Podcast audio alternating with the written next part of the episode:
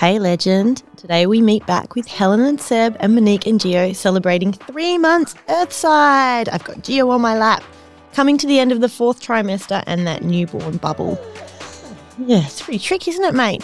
Bittersweet as we say goodbye to those long, sleepy days and hello to the sweet smiles and laughter. Monique and Helen are two very brave mums sharing the hard stuff. We aren't just here to focus on the trickier aspects of parenting, but to share in those joys and celebrate the amazingness that comes with being a mum. A very realistic balance, hey Gio.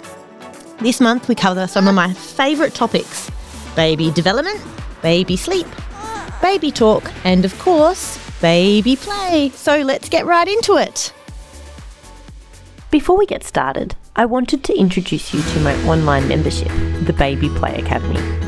With over 250 purposeful play ideas from birth to walking, masterclasses on rolling, crawling, walking, and baby sign language, bonus extras webinars from pediatric experts and t- tummy time and sensory play PDFs, over 150 frequently asked questions at your fingertips, and my favourite, on hand support from my team of physio, OT, and speech, as well as hundreds of other parents in our online support forum. It is everything you need to play, connect, and reduce the anxiety around development in that first year and a half of your baby's life. Come and check it out at www.babyplayacademy.com. I would like to acknowledge that this podcast was recorded on the traditional lands of the Whadjuk people of the Noongar Nation. I recognise their continued connection to the land and waters of this beautiful place and acknowledge that they never ceded sovereignty. I pay my respect to the elders, both past, present, and future. Hey, Mum, it's time for Baby Banter. For those of you that don't know, Helen and Monique are both teachers. So, guys, tell us a little bit about what year you teach and how long you've been teaching. In teaching for about 10 years. Yeah. I'm upper primary. Why are you so surprised? You look so young. Oh. you look youthful. Oh, thanks. Hmm. yeah, upper primary is my area. I'm actually a maths specialist, so curriculum leader numbers. for most for the whole school. Yeah. So on leave at the moment. Own that. Big Yeah. boss lady. Big boss. um, yeah, so I've always loved maths and kind of ended up in that area doing a bit of leadership across the different year levels. So that's allowed me to see a little bit further down into the lower primary end, early childhood.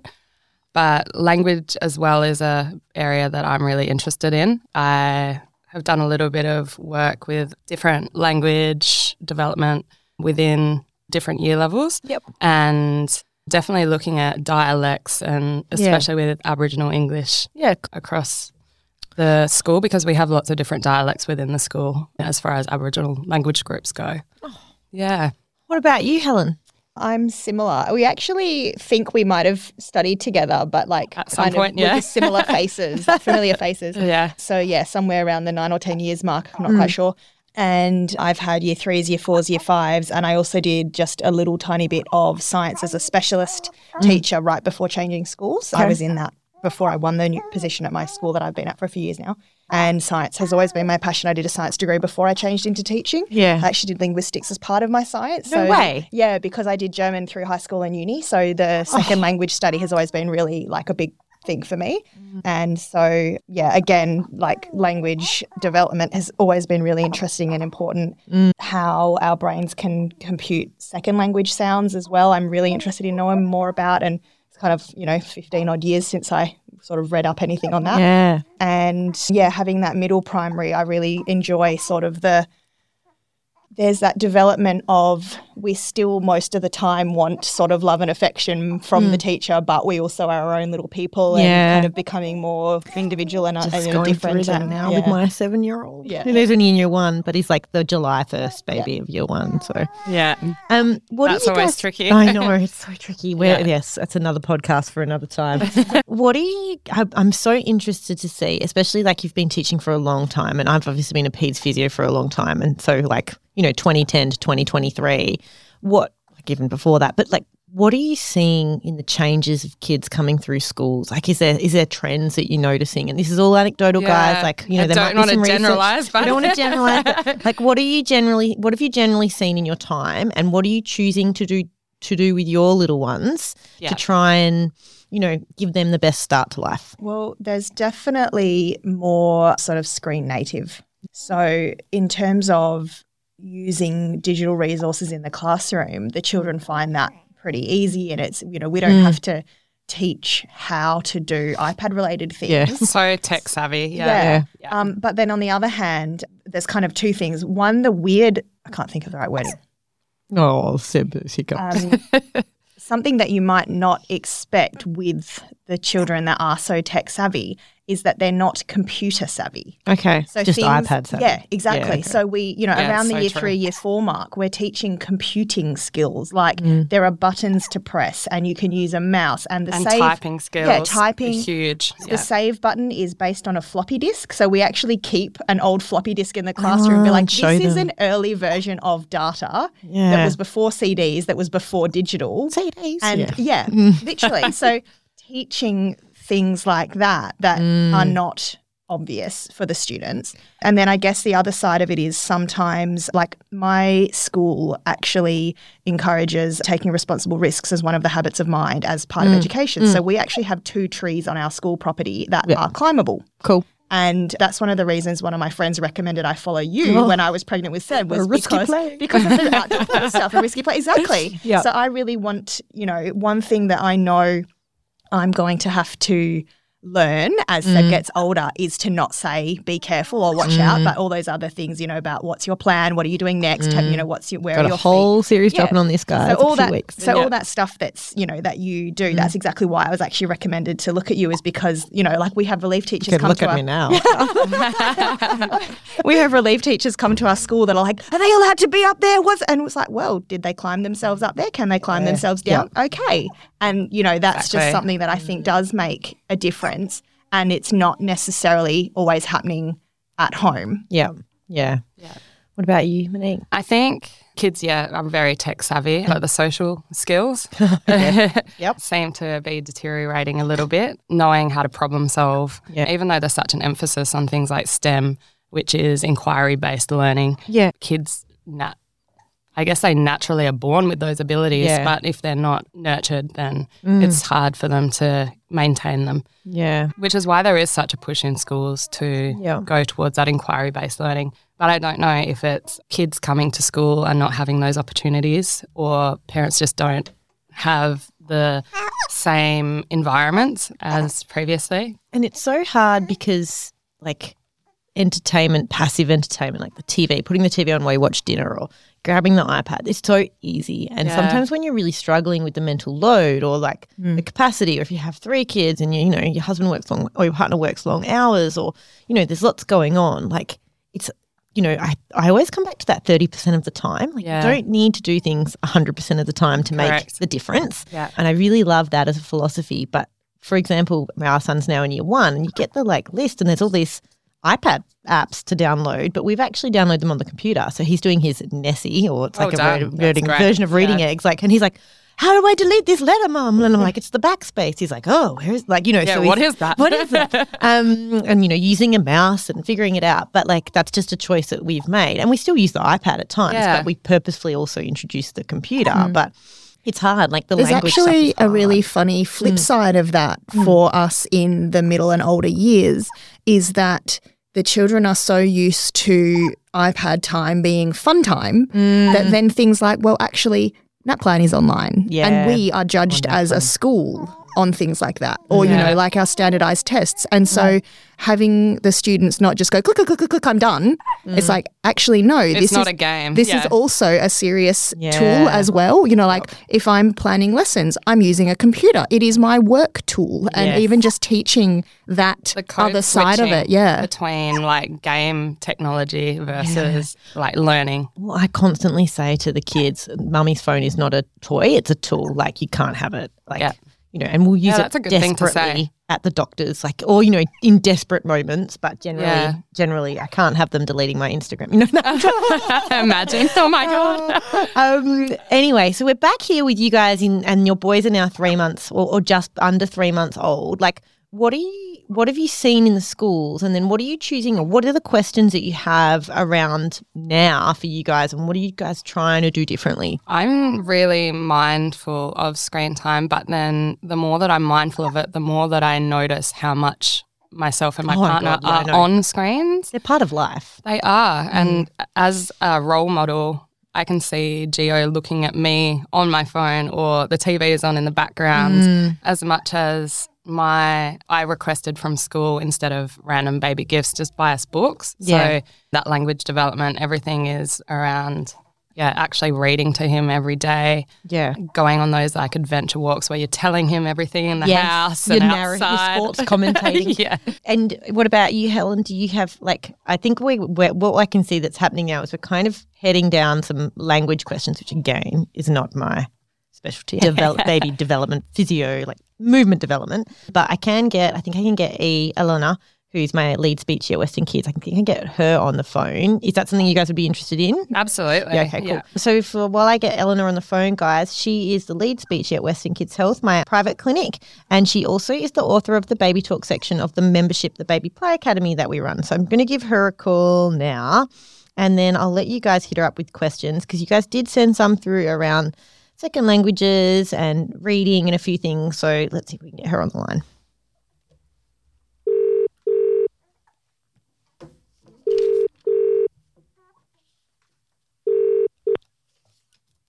Hello. Hey, E. Hey, Eleanor. It's Nick here in the studio with Monique and Helen, my beautiful, brave first time mums. And they are peppering me with some language and screen time questions. And I was like, oh my goodness, I'm going to call Eleanor. Do you have like five or 10 minutes to share generously with us here? I know that your Yeah. little one's sick at home, so if you if things are too much, just sing out and we can we can do some blogging or something else to help. That's all right. I'm happy to answer some questions. All right, awesome. Yeah. So, Eleanor, my name's Monique. I've got little baby Gio here. I recently have noticed Gio being really excited by the fact that there's screens in our house, and I would much prefer him to be interested in books. Mm-hmm. Uh, I do try to read to him every day. Um, I've got a bit of a routine where I pull out a few books and have a pile on my um, table so that I know that I'm getting through that many books in the week. But is there any science between how many books we should be reading to help with their development in the early years and how much we should stay away from more screen based learning, I guess? Yeah, it's a tricky one, I think, when it comes to screen time, because when you think of screens these days, it's almost a way of our life. Like we've got obviously TV, phones, iPads, all sorts of things, and we use all of these bits of technology in ways that perhaps we didn't use them for in the past. So our phones are like a huge thing. So we use our phones for lots of different things, like we might read emails. And in the past, you know, you would get a letter in the mail. You might be filling in forms, whereas in the past, it might might have been paper. You're accessing the news.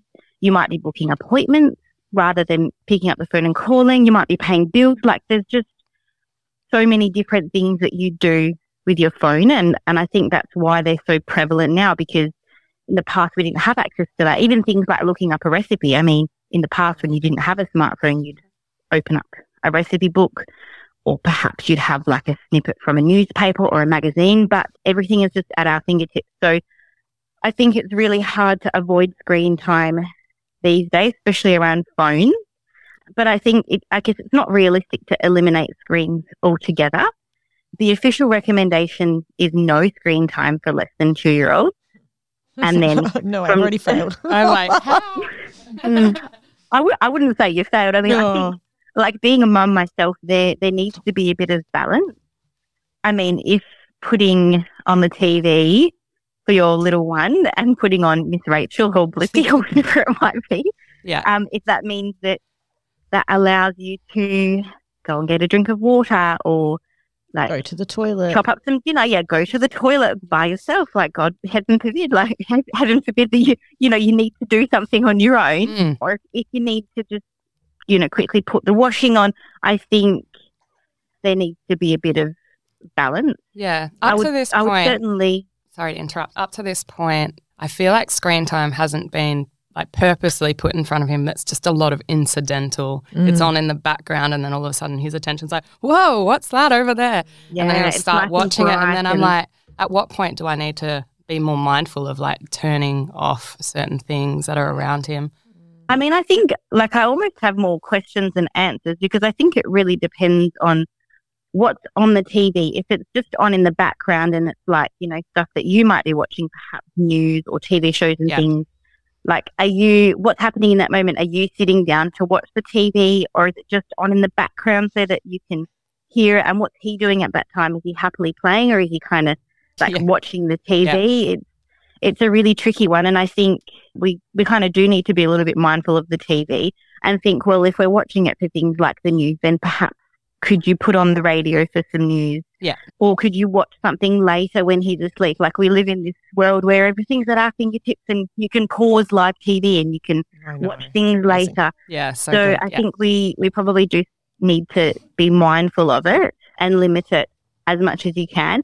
But of course, like like anything, if you if that's what's going to get you through, you know, a hard five or ten minutes, then I think your sanity is more valuable than having that five or ten minute screen time. And E, I don't think that the the FaceTime is included in those recommendations. yeah, that's something that I spoke Like FaceTime on the phone. Yeah, so like social No. communication through the phone. I don't think that's, That's right. included. Yeah. Yeah, because Gio absolutely Yeah. loves talking to like grandparents through Yeah. the phone Yeah. on FaceTime and he like interacts with their faces. Yeah. Like they'll be I think like smiling the at him and then he'll smile with back.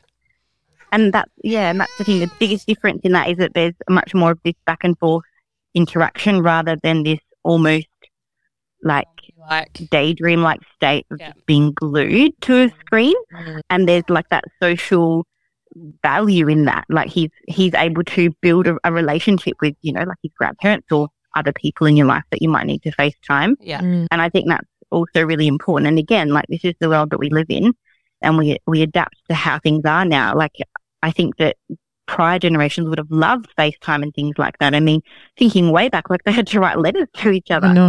And Oh my goodness. Yeah. like FaceTime is just such a, a nice tool to, to stay connected and to feel close to people. Mm. Yeah. So yeah, I think I mean that that's not necessarily included in the in the recommendations, but Sure. yeah, it's it's more of that kind of being glued to the TV TV time. Eleanor, I was know another any recommendations on like reading to your little one and Yes, how that influences exactly their was about to development? say. Yeah. Yeah, so I have a further question on that as well, because I know obviously at the early stages, the high contrast images are what the baby can see.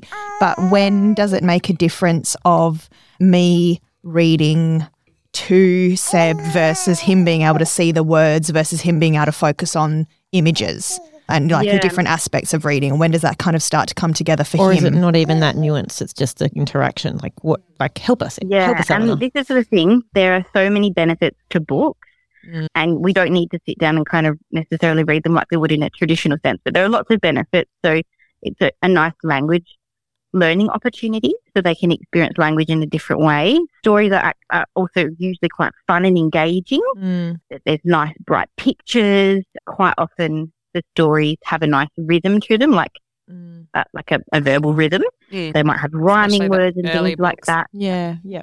Yeah, some of them might even be more familiar things like nursery rhyme type books. Mm. Predictable, some of them as well. Yeah, and I think the thing that is really good about books is that they're always the same. Like you can read the same book over and over, and it always has the same pictures, the same words. It becomes Don't try and routine and skip pages on books that they love. when they're older, when they're older. I've but when that. they're when Yeah. they're little, you don't like. It's true, isn't it, Eleanor? That you don't have to actually read word for word. No, like there are so that's right. many different ways to to engage yeah, with a book. definitely. And I mean, like a lot of younger children and babies won't necessarily want to sit there, listen to the words in the book, and they they might not really understand that story kind of part of things, but they might really want to like touch the pages or look at the pictures or you know see what's on the next page and then flip back to the page they were just on or turn the book upside down. So I think what's really important is to your child's lead with that Mm. and kind of meet them where they're at. So, I mean, you don't need to read all the words in the book. You might read one page and then you might flip back. You might read the other page, or you might just simply talk about what they're interested in. Like, oh yeah, that, that's got a bumpy bit there, or or that's a really um, bright picture. It's got lots of red and yellow. Um, Look how you just put on that like parentese like straight away. I know that Yeah. not everyone might know what that means, but Eleanor, as soon as she goes into her like speechy, she puts on this voice that's evidence based in helping babies Yeah. understand language. That's what parentese. I would never I'll talk let to you like that, Nicole. Oh, you I talk to me like all the time. No. I'm just going to help you understand my point. No. I have noticed Gio is most engaged with stories when I become like an actor and I'm all animated with what's going on in the story. His face just like lights up. Um, But um, the other thing I was going to say about books, and you like you're exposing him to this without even knowing, is that like he's already being exposed to pre-literacy skills just by having books around. Yeah. Because it's also about understanding that verbal words have a written or a visual representation that we Mm. can see, and you know even little things like knowing which way to hold the book and Mm. knowing what part of the book are the words like w- which part of the page are the words and then which direction do we read them in and which direction do we turn the pages they're all really skills, yeah. and knowing as well that actually when we read stories written language sounds very different to spoken language Mm. and like all of these things that you don't even realize are of benefit like that's these things are invaluable in helping children to learn language and learn different systems in language as well so i think like if you if your child doesn't necessarily want to sit down and read a book cover to cover that's okay the other thing actually i was just going to mention on that is just around things like kindle type books Mm. or like audio books and mobile phones and ipads and things Mm. and again, going back to technology, we live in this world of so much technology. Mm. But what we do as adults is we decide the way that we would like to access yeah. written text. Yeah. We decide whether we want to pull out a newspaper and read the news or Yeah. get our phone or iPad or computer. Mm. So same kind of thing for, for children and babies. You can expose them to a variety of different types of text Mm. so that they know, oh, this is how we go about reading. And then over time, as they develop, where what we're encouraging them to do is to be able to make their own choices about how they'd like to access text and how they'd like to, to read essentially. And I mean, for those children that do struggle to read, there's lots of technology out there on mobiles and iPads where like it'll read for you. Mm. Um, And even So- audiobooks is something that I'm a primary school teacher. Upper primary, though, we use audiobooks quite a lot. And some of the ways that the books are read, especially some of those traditional books, yeah. they have actors Yeah. reading them. So Yeah. it becomes much more like exciting to listen to. Better than my voice. Listening and Yeah, comprehension. sometimes- Yeah. skills. Yeah. Sometimes it's almost more engaging than boring old Yeah. mum. yeah, Yeah. absolutely. And they're so clever. So Claire's now three, and I'm, you know, on Sunday afternoon, I'm like, Mum just needs an hour on the couch with a rug, reading her romance. Like, leave me alone, guys. I'm sitting there on the couch with my phone, and then like get up, and like at the end of that, I'm like, Claire, get your shoes. Like, it's time to go. Get your shoes, and then like I'm trying to that's also find really all nice. things.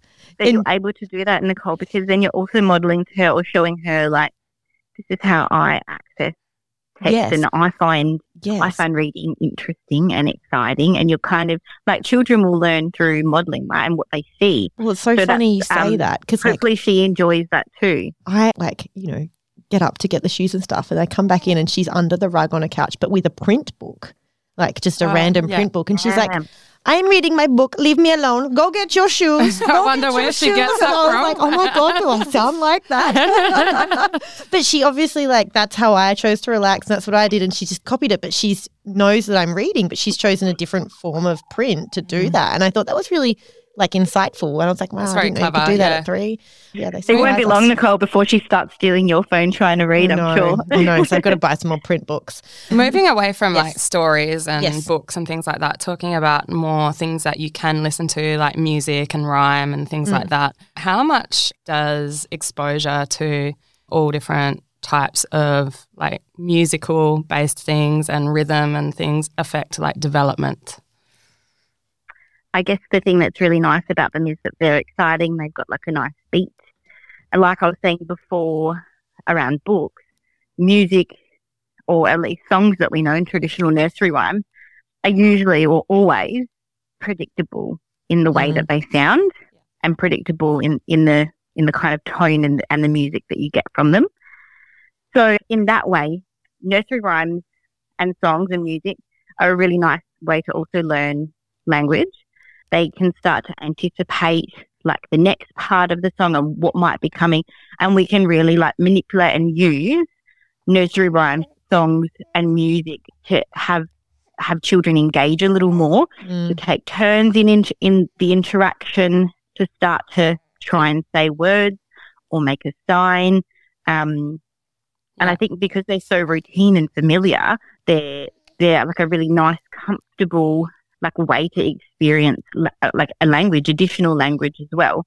And like we're saying before with the parentese, parentese is this way of talking that's almost quite sing-songy. Mm. So we know that children will tune into those sing-songy voices a little bit more because they're interesting and they're different and engaging. So of course, similarly with songs, when they hear those sing-songy voices, they'll tune into those quite a lot. And the other thing that music also does is sometimes when we hear words in a song, they'll stretch out the words. So when we talk, Ah, yes. I don't like I don't even know how many words I say in a second. Mm. Like I'd love to know. I reckon it's like five to ten words in a second. Mm. But in music, quite often the words are stretched out and they're longer and they give You can hear the syllables. children Yeah. yeah, they, they kind of give them a little bit of time to process that and to hear all of the little sounds in words, Mm. which is also really like slowing down is so important. And I Mm. say this all the time when I'm working with families, like the the value of pausing and slowing down, Mm. like I can't even put value to that. And I understand how it is because yeah. when I'm at work as a speaker, I can do that so well. Mhm. But when I'm at home as mum, I'm always like, okay, like, Get what's next? When's nap time? oh, hang on a second. Like, have you had enough water today? Do I need to change your nappy? Like, there's always. It's almost the same as think time in the classroom. We, you know, teachers often have the perception that they're giving lots of think time. And then when one of the things we're taught in our professional learning is to actually count inside your head or mm. film yourself on a uh-huh. phone or an iPad or whatever. Because you think, oh yeah, I've given plenty of time for someone to come up, come up with an answer, and actually you've given like half a second, mm. whereas you need to give five Yeah. seconds. You know, we instantly want to fill the void and ask another question, and we move so fast, don't we? We And they have don't give No processing time. time. Yeah. And I actually think to myself a lot of the time, particularly when I'm in clinic working with families, sometimes I, I sit there with the kids and I'm like, gosh, I wonder if this family are just like wondering, what is this speech doing? Because she's hardly talking. Mm. because that's how much I pause and wait. And of course, I, I do explain that, but pausing and waiting and thinking like five seconds is actually a really long time. It almost feels uncomfortable. yep. Mm. Hey, E, the boys are now three months old, and I know that this is a huge time for their a really big change in their in their brain development. And often it's around this time that they they really like the, the in it like you know those songs that go up and down like the wheels on the bus go round and round and so it, like but can you tell us why that they start start really loving those like and you know old macdonald had a farm like those up and down songs now Yeah, I guess um, at around that age, three months, they're really tuning into what's happening around them. Like you notice that they're becoming so much more alert and engaged and Mm. interested in the things that are happening around them. It's almost like there's this time where they're trying to pull all of their senses together, like Mm. they're trying to pull like together. Oh, like my arm moves and like well Um, like that feels that feels soft and that feels bumpy and like I can see things and like shadows and lights and, and colourful things. And same kind of thing is happening in terms of their ability to listen. There's just this rapid growth in, in their cognition, in, in their Mm. ability to try and make sense of the world. And because there's such a, a big leap in, in development in, in all of their senses, they become really interested in the things that they can hear. And lots of those, like we're talking about with music, lots of those up and down tones in, in a voice are really interesting and really different and exciting for them to listen to. Mm. And what we, we know as well is that, of course, it's, it's a really good thing if your baby's tuned into voices in particular. I mean, there are always environmental noises around us, like right now. I Mm. can hear someone doing some gardening. I think they've got like a blower or a lawnmower. Mm. But it's this period of time where they're learning to distinguish what noises are happening in, vi- in my environment, which ones are important to, to really Mm. tune into. And they're, they're tuning into voices and rhythm and music. And it's a really big communication milestone for them in knowing that, oh, like mum's voice is important or dad's a voice is important. I need to tune in and I need to listen to that. That actually links Um, really, really directly to one of my other questions that I had about second languages, because I know from way back many years ago when I did linguistics that babies are born with the ability in their brain to hear all human speech sounds. And then as the brain develops, they prune out the ones that aren't necessary. But what I, I'm hoping you might be able to shed some light on is how much exposure does the baby need to keep that sound? So I did German at high school. My mother in law speaks a little bit of French. I'd love to be able to have Seb keep more speech sounds and even other languages, but those are just the two that we have access to. And, you know, is us saying a few sentences here and there every few days actually going to make any difference, or is that completely useless and it has to be really like immersed completely in more than one language to mm-hmm. make a difference? Yeah. So when it comes to speech sounds, of course, we kind of tune into the ones that are important in the language that we speak because we need to learn them and we need to learn how to, how to pronounce them and we hear them all the time. So we know that they're important. But when it comes to a second language, the evidence says that it's best to have a consistent language with a consistent person in your life. So if you speak English with mum and let's just say like Spanish with dad, like it should always be English with mum and Spanish with dad and nothing else really. Like that's, Yep. that's the best evidence around learning Mm. a second language or a different language to, to your primary language, like English.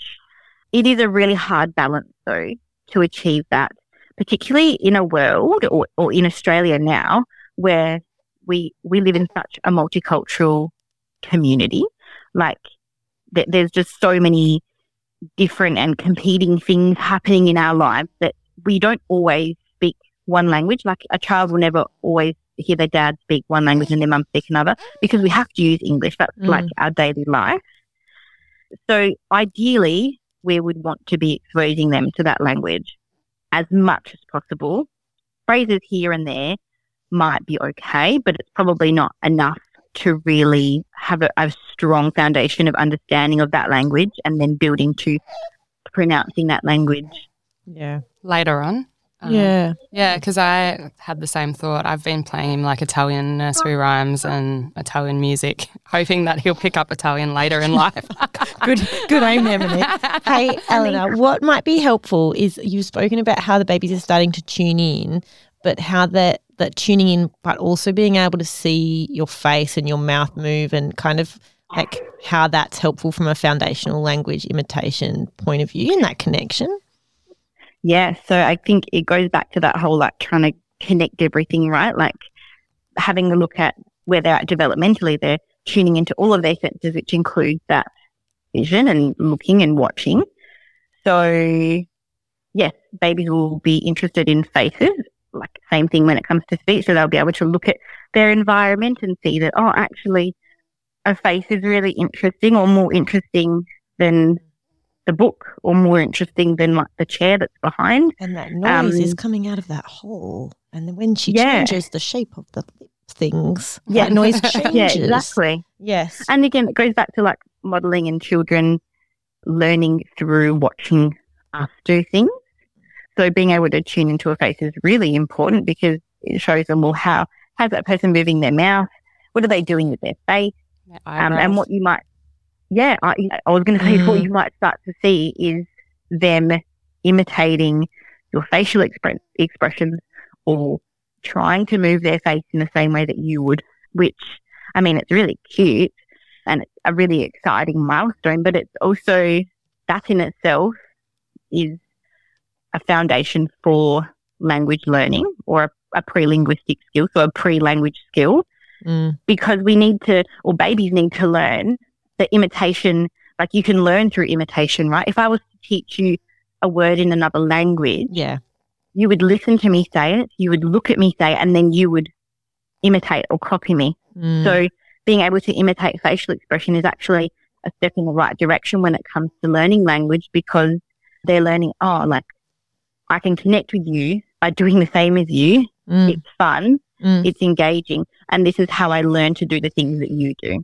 Yeah. mm. And also, Um, does it help them to build confidence when you're like mimicking their facial expression? So if they stick out their tongue, you stick out your tongue, and then you start going Yeah. that two way type communication without them being able Yeah. to Serve speak. and return, Definitely. baby. Yeah. and that's um yeah i mean like not only does it help with that like i see you i see what you're doing like i acknowledge you i'm connecting with you not only does it give them that opportunity but it also teaches them that skill of i'm copying what you're doing so in order to learn you copy what i do as Yeah. the parent as the role model so And when yeah does i mean that become so more many benefits purposeful? So the difference between gurgling and making just noises versus I'm trying to imitate what you're doing. I'm trying to make words because that's how you're communicating with me. It must be what I. Sorry, yes, like speech mm. sounds. Like when does the baby know that that's how communication works? Well, I mean, it, it happens pretty early on. Babies will know that their voice has, has power, Mm. usually around four yes, months. Yes, he does. Yeah, he shouts at me. I know. three- I mean, even from really young, like two, three months, they they know that oh, like I'm making a noise, and and from birth they they cry and they know that crying Gets attention. Yeah, No. that helps them meet their needs. Meet their needs, sorry. happens When they cry, like yeah, like I'm like I'm fed or I'm Yeah. soothed or I'm hugged or my nappy changed. Like they know this from birth. So babies mm-hmm. really do communicate with us from birth. But mm. when it comes to those sounds that they're making, there is certainly like a bit of a progression in being able to imitate those sounds. So around three, four months, they might be starting to make those cooing sounds, which are more like type sounds. And then between that four to six month mark, they might start to make more babbling sounds like ma, ba, or those types of, Or the of little, words. and I um, mean, the bubble blowing. Yeah. yes, really raspberries are very cute. Mm. But I mean, they are kind of heading towards speech sounds. Mm. And even some of those early sounds are speech sounds because they're kind of think, ah, Mm. and ah is a speech sound that we use. Mm. So that'll Um, probably be coming pretty soon then. yeah. Yeah. Yeah, And is there any value in like teaching some sign to your baby as a precursor to them actually being able to talk? Yeah, so I think there are quite a few people that do baby sign. I think I just wanted to clarify around sign that there are there are kind of different things that are meant by sign. Mhm. Okay. So, as a speechy, I would recommend something called keyword sign. Yep. So it's where They're all writing it down. oh, good. It's where we use spoken English sentences with some key signs, and those key signs are usually borrowed from Auslan. So Auslan is a language in itself. Yeah. It has its own set of grammatical rules. We like it, it would be learning another language if we were using Auslan, but Yeah. when I work with younger kids, I don't necessarily use Auslan. I don't know how to um, speak Auslan myself Mm. but I Yeah. do borrow signs from Auslan and sign the keywords. Yeah. And that's really to support the like the receptive ability of children and that expressive ability. So we we emphasize the key information in words with a sign. So it can be useful in breaking down some of those communication barriers and also creating a really uh, rich environment for language learning. So of course it helps us be more clear because Mm. when you think of a verbal word, like I said before, we talk so fast, it's there and it's Mm. gone. And you have to be pretty tuned in and pretty quick to, to Mm. catch it. But with that visual representation of a word, it's there for a lot longer. So Yeah. it can really help to aid comprehension or understanding. Mm. But we also know that quite often those larger motor movements develop before those smaller Yeah. verbal speech skills. Yeah. So we know that that can kind of bridge that that gap of I'm I'm really wanting to communicate, but I don't have the skills to use my voice yet. Yeah. To And reduce it the can help with- frustration? Yeah. Yeah, it can really and it also with makes sense that it's using more parts of the brain because it's using a visual part, a movement part, and a communication part. You know, in in tandem. That makes sense. Yeah. Mm. Yeah. I mean, the research around using keyword sign, there's a small amount of research. A lot of it is in the disability population, just a- around how we can support people who um, have communication difficulties to be able to communicate in whichever way they, they choose to, or whichever way they can. But what we do know for sure is that using keyword sign won't harm Mm. Yeah. our children's Yeah, okay. development. Yeah. So, I mean, if we're not causing harm, then I, I don't think there's a reason to not do it necessarily. Because everyone, Um, we get that about- lots. That's a lot. A big question that's always asked in the baby play, play academy. If I start sign, is that going to delay their talking? And that's not what we see. Is it a? We see like that when you're using the keyword sign with the words, often the little ones younger will start trying to sign finished, even though they don't have that fine motor control to do the proper sign. But they're trying to make the gesture, Yeah, and so yeah. they're communicating with you, and it does ease. And I was going to say, when we see sign, a child using a sign with intention in context, and it's pretty similar to what we've been doing, it might not be as precise as what we do as adults, but we would also consider that a word. So, like if, if they're trying to sign finish or more and they're not yet speaking, you would say that's, their, that's actually their first word using Ah. a sign. Yeah. I was going to say that the other thing to note with this is just that, like, ideally, we want to use signs that are borrowed from Auslan as much as we can. I mean, there's lots of stuff on the internet that we see, and quite often I'll see parents come in and they're using signs that are American Sign Language, which Yes. is not the end of the Ah, world. yeah. And I actually say to them, if that's what your child understands and that's what they're using, That's go with it. Mm. And even if your child makes up their own sign, then like that's okay, go with that too. I know Nicole and I were talking yesterday about how you can make up signs for your name. Oh, because we were talking about in the Baby Play Academy, we have a we have a baby keyword sign masterclass, which goes through some key signs like mom and dad. And I said to Eleanor, but what if we Mm. have two mums? Like, and she's like, well, you'd sign mom and then you'd do Eleanor, and she did like this nice like thumbs up with her hand. I was like, thought what about like a happy dance. and she's like, it'd be like mom. and she had like these crazy hands by her head, and I was like, how come? Adding the come I've adjective. got Well done. crazy hands. Like, well, how does that mean, Nicole? And she's like, well, that's just like who you are. And I was like, oh. You're right. It's really not. Uh, one of my one of my placement schools had the deaf school on site, and so Auslan and I think they did Auslan and Italian from memory to get like both as second languages.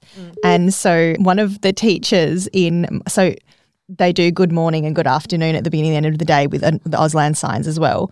And I'll never forget one of the teachers that did one day a week in that classroom was Mrs. Swan. And so the others got the first letter of their name signed as a finger letter mm. sign. But Swan is like this. Mm.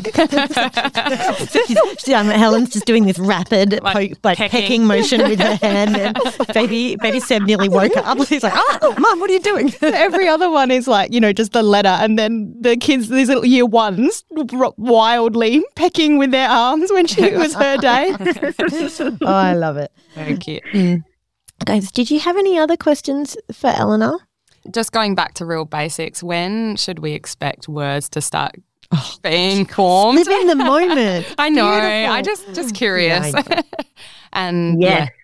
yeah, uh, what sort of range? Um, Obviously, we don't want to put a at this month. but Yes, so around one year, around 12 months, Okay. we expect to start seeing some first words.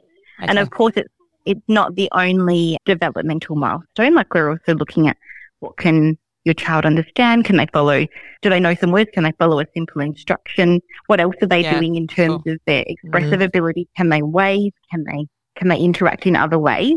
Mm. So yes, so And different of other things things count look as at words, Yeah. but which we'll talk about closer Yeah. to that 12 Yeah, months. sure. We'll, bring Eleanor back. Slow down. But I, when you were speaking Yeah, I'd about love to come back. Yes, we'll have you back, Eleanor, of course. When we were talking earlier about the serve and return, so that imitation, like then you were asking when do you like that's the first smiles. Like they're smiling at you and you're mirroring that. Yeah. And that is a beautiful like It's the best connection feeling. engagement. And it yeah, it's just it's a wonderful thing for not only your relationship, but their mouth muscles and their you know, Mm. they're like, This is how I can communicate and she's responding and this is fab. Like we're we're there. Yeah, it's And beautiful. everything forgiven when they smile at Mm. you in the Yes, morning or they after touch- not sleeping. And then they get their reaching happening and they touch your face in the middle of the night. You're like, oh my God. That's so cute. Sorry.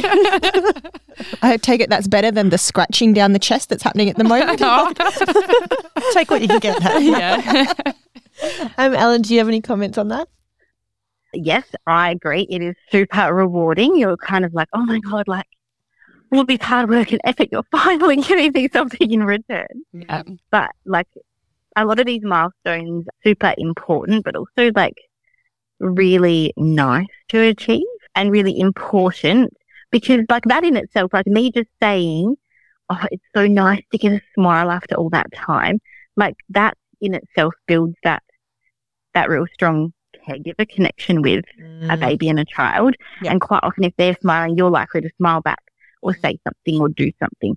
So to again, try and get like- more smiles. Mm. Yeah, and it's real. It's foundation in, I mean, like language learning, but even more importantly, it's it's, it's pretty foundational in just developing that really strong, close, and trusting bond of knowing when I do something, I'll be responded to, or when I do something, like someone understands me. Mm. Yeah. And I don't, I've got something really random that just popped into my head. It must be the sleep deprivation. um, just curious about, you know, when babies yawn and you yawn after them, I've noticed that he doesn't yawn after I yawn. Is that just something that develops over time? Because I know people can catch each other's yawn. Yeah. Yeah, you mean like talking about sleep. Sorry? Like how you how yawns are contagious? Like Yeah, you know, exactly. Is that like something around empathy or I don't know? Uh, I don't know exactly, but I would say that it's probably a, like a higher cognitive, social, emotional type thing. And I, I, I agree. Like young babies and children don't always do it back, and they probably will develop that over time. But I'd say there's probably their brains probably just aren't mature enough and ready for that. And I mean, it's probably one of those mirroring skills. So when we and mirroring in in neurology is when you look at someone and you watch what they're doing and you hear what they're saying and what happens to the person who's viewing or watching is that the same neural pathways actually fire up in their brain mm. as they're watching and experiencing that. So I think that's probably where the the idea of the contagious yawning comes from. I'd just say that perhaps that those neural pathways um, aren't quite developed in those younger kids. What do you think, Nick? Oh, yeah, it'd be interesting to look at the research, but I think people forget that babies' brains develop over time and you cannot rush some of that development. Like, you cannot, and there's a big range. So that's why some babies are crawling at five months and others are crawling at 12 months. And Yeah. that's a range of when they're, they're going to, and that's okay. And I think because that first year, it's it's such a small part of our lives, right? So like I'm in my mid thirties, like it's a very small part of my life, but it's a very big time in their life, and they've gone from this, even if over three months, this tiny, you know, squished up little newborn that that is there to now he's you know smiling and he's trying to bat things and he's on his tummy and kicking and like there there there's this rapid progression across all areas of development and there's so much going on and it's unique to each of them depending on their genetics and their environment and their personality and their attachment and your responsiveness to your cues. Like I think about all of the things that you can do to help your little one's development and that responding to their cues, not all like 100%, you know, 30, like responding to their cues and, 30%. and we're going to come back to that. Yeah. But that can that is the thing that relationship because we've talked we've talked about it in physio. You can do the best physio in the world. You can do the best, you know, m- purposeful play and motor facilitation. And if if there's not a strong caregiver attachment, which you know has that foundational relationship, like it's really hard to mm. gain those skills and, and to progress. So it's you know, it's, and that's I'm reflecting on three months old only, like how much hmm. he's developed. already. Hmm. It's crazy. nuts. Yeah. And I'm I not think the, the brain is a pretty incredible thing. yeah. like absolutely incredible how much they learn. But then also like in in adult years, knowing that your brain doesn't actually fully develop until you're 25, and Yes. and how how your brain can be quite good at adjusting to what's happening and and finding other ways of doing things. So I think there's a lot we Grad probably physio, so we yeah. still don't know. so your brain's still developing because you're not 25 yet. They were like, what? I'm sure that went down well. No, it didn't. Helen, what were you going to say? Oh, sorry. Oh, well, I'm not sure if Monique's had the same experience, but my first school, I've been reflecting a lot on training that I did at that school whilst we've been having this conversation because one of the school psychs did a talk about how even from birth, making eye contact develops um, neural pathways that lead to resilience in older life. Mm. And we, I, so I was in a large primary school with uh, a vo- very low socioeconomic area, and there was definitely uh, addiction in the Mm. community. And so we sort of had to learn of what impacts that had in terms of when the family, the caregivers were not in the capacity to Yeah. respond. And, you know, the so that school actually worked really, really, really hard to have pre-kindy and then high intake of kindy and had mm-hmm. child nurse on child health nurse like mm. on the edge of the school mm-hmm. premises and did, did a lot of work around that early stuff because there was a recognition that the community didn't necessarily They weren't able to provide that the for their capacity to offer that. exactly and and you know I, i'm i'm so aware of what feels like a little thing now like the difference of sitting and looking and making funny faces versus yeah i'm holding you and i'm shushing you and i'm calming you but i'm also looking at my phone like just those little things i'm Little trying tweaks. so hard Mm. because i have seen what that looks like at the year three year four year five stage for when it unfortunately hasn't gone as well. And it, it just, yeah, as you say, like we're only three months in and it seems like there's so much development already and there's such a long way to go before we even get to thinking about kindy, let alone what impact it's going to have in schooling. But yeah, just those little reactions day by day, minute by minute, they, mm. they really do make a difference over time. And I think that's probably like for me, like the you know people start with a more advantage because of their social circumstances and their family situation and other things. And some people start where their family doesn't have the capacity Yeah. to provide those supports. But humans are so adaptable; they're Mm. incredibly adaptable and maladaptable. But we're incredibly adaptable. And for kids that have had a really tough time with good supports and good role models and things, you can Relationship, relationships, yeah, relationships, relationships. relationship. Yeah, yeah, Yeah. we'll come back to that. And so, like you know, it's it's like you know, it's big, it's big problems. You know, we- we're going into philosophy here, podcasters, but it's you know, you guys are here, and a lot of you listening are like you're wanting to do the best for your little ones, and you're like already doing so well. Mm, Give yeah. yourself some credit, like Absolutely. you're pro- trying to provide as much as you can and in your capacity, and that's why we always say your mental health is the most important because if you, if you're not feeling in that capacity, that's the hardest thing. So you know, look after yourself and reach out if you can. In saying that, if someone that's been there and not reached out, I can understand the barriers to reaching out as well. So you know, uh, but or thinking are like, oh, it's not that bad. Like, there's other people that are worse, than me. So it, Yeah. mi- I like, I don't want to waste someone's time. comparison is a Yeah. thief of joy Yeah. for everybody. So you Yeah, know, totally um, agree with that. Yeah, poor and Ellen's that's what I was saying when it comes to t- when it comes to TV time. If you need five or ten minutes, even though it's not like recommended, like your how you are in that moment is more important than allowing your child five or ten minutes of TV time. That's not necessarily going to harm them in the long, long term. Especially like if you you make it need bluey because then it's an Australian accent. Yes, and also then we're all laughing. but, but also co-watching is very different as well to passive passive consumption of TV. Yes. But like I know Mm. that I used to get frustrated with people in my children's lives that when they got together with them, they would just sit on the couch and watch TV with them. I'm like, come on, like use this time for interaction. But they didn't. Like your kids don't need it 100 percent of the time, and everyone has different relationship ways, and so people are struggling with their own things, and so them just being there and co-watching Bluey or you know the Wiggles or whatever it is that's driving you mad, like it's okay because you're offering something different to your child's life and your husband or your partner or their grandparents or whoever's they're all, all got different things to offer and then your child will take little bits from all of those things for their own unique personality and i think we get so caught up in what we should do and not focus in the like here and now and trying to like make this child's life perfect when it doesn't I don't think we're perfect. I don't think we're very forgiving of ourselves. No. either. Like I think we we do things and we like we're always thinking like I could have done this better, I should have done this differently, or Yeah. have I done enough or have I done damage? Like I I think we're not very forgiving of Mm. ourselves at all. No, we're not. I'm thinking that now with my seven year old. I'm about to cry. So, Monique or Helen, you better say something. well, when you said about taking different things from different people, mm. my gran who was in Perth has passed away many years ago now. But when, like, when I think back to when we were sort of primary school aged and she was still mobile in her own place, if I think about what we did with her, I would say swimming in the backyard.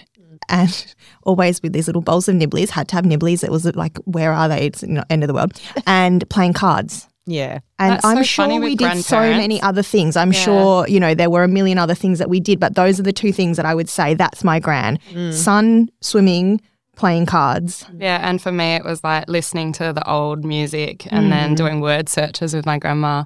Yeah. And then bath time was always fun as well. Yeah. Yeah. No. And it's, and yeah, I just think that, yeah, take what you like, try not to influence other people's relationships. Like, obviously, if it's not a helpful relationship, Yeah. that's your, like, you know, we're caregivers and we want to protect our little ones. But yeah, everyone has a different way of doing things. And it's nice to have a variety. Variety's the spice of life. Absolutely. oh, sorry, E. We might have to, yes, have a wine later on for me to get through this week. Um, I'm up for that. I Yeah. think, yeah, everything you've said has been so helpful. Um, and it's good for us to really try and give ourselves a little bit of a break because Yes. we are already doing so much. Yes. And you've been so generous with your time today, Eleanor. Thank you so much for coming on. I really appreciate you being here and answering all the questions that I can't. So we're going to have a little pause now and come back for part three on baby play and movement, which is my jam. Um, and so, yeah, so thank you so much for coming on today. Thanks for having me. Thank you. Thank Thanks. you. Bye. Bye. Thank you. Bye. I wanted to introduce you to my online membership, the Baby Play Academy. With over 250 purposeful play ideas from birth to walking, masterclasses on rolling, crawling, walking, and baby sign language, bonus extras, webinars from pediatric experts, and t- tummy time and sensory play PDFs, over 150 frequently asked questions at your fingertips, and my favourite, on hand support from my team of physio, OT, and speech, as well as hundreds of other parents in our online support forum. It is everything you need to play, connect, and reduce the anxiety around development in that first year and a half of your baby's life. Come and check it out at www.babyplayacademy.com. I would like to acknowledge that this podcast was recorded on the traditional lands of the Whadjuk people of the Noongar Nation. I recognise their continued connection to the land and waters of this beautiful place and acknowledge that they never ceded sovereignty. I pay my respect to the elders, both past, present, and future. Thank you so much for listening to today's episode of Baby Banter. If you've enjoyed it, or if you have more questions, let's continue the conversation over on my Instagram, Nicole underscore kids physio. You can also check out NicoleKidsPhysio.com for lots of goodness as well as the freebies mentioned today. Do you know a new parent or have a family member with questions? I would love it if you could share this podcast with them. Don't forget to leave a rating and review, and I'll see you next time on Baby Banter. Hey, Mum, it's time for Baby Banter.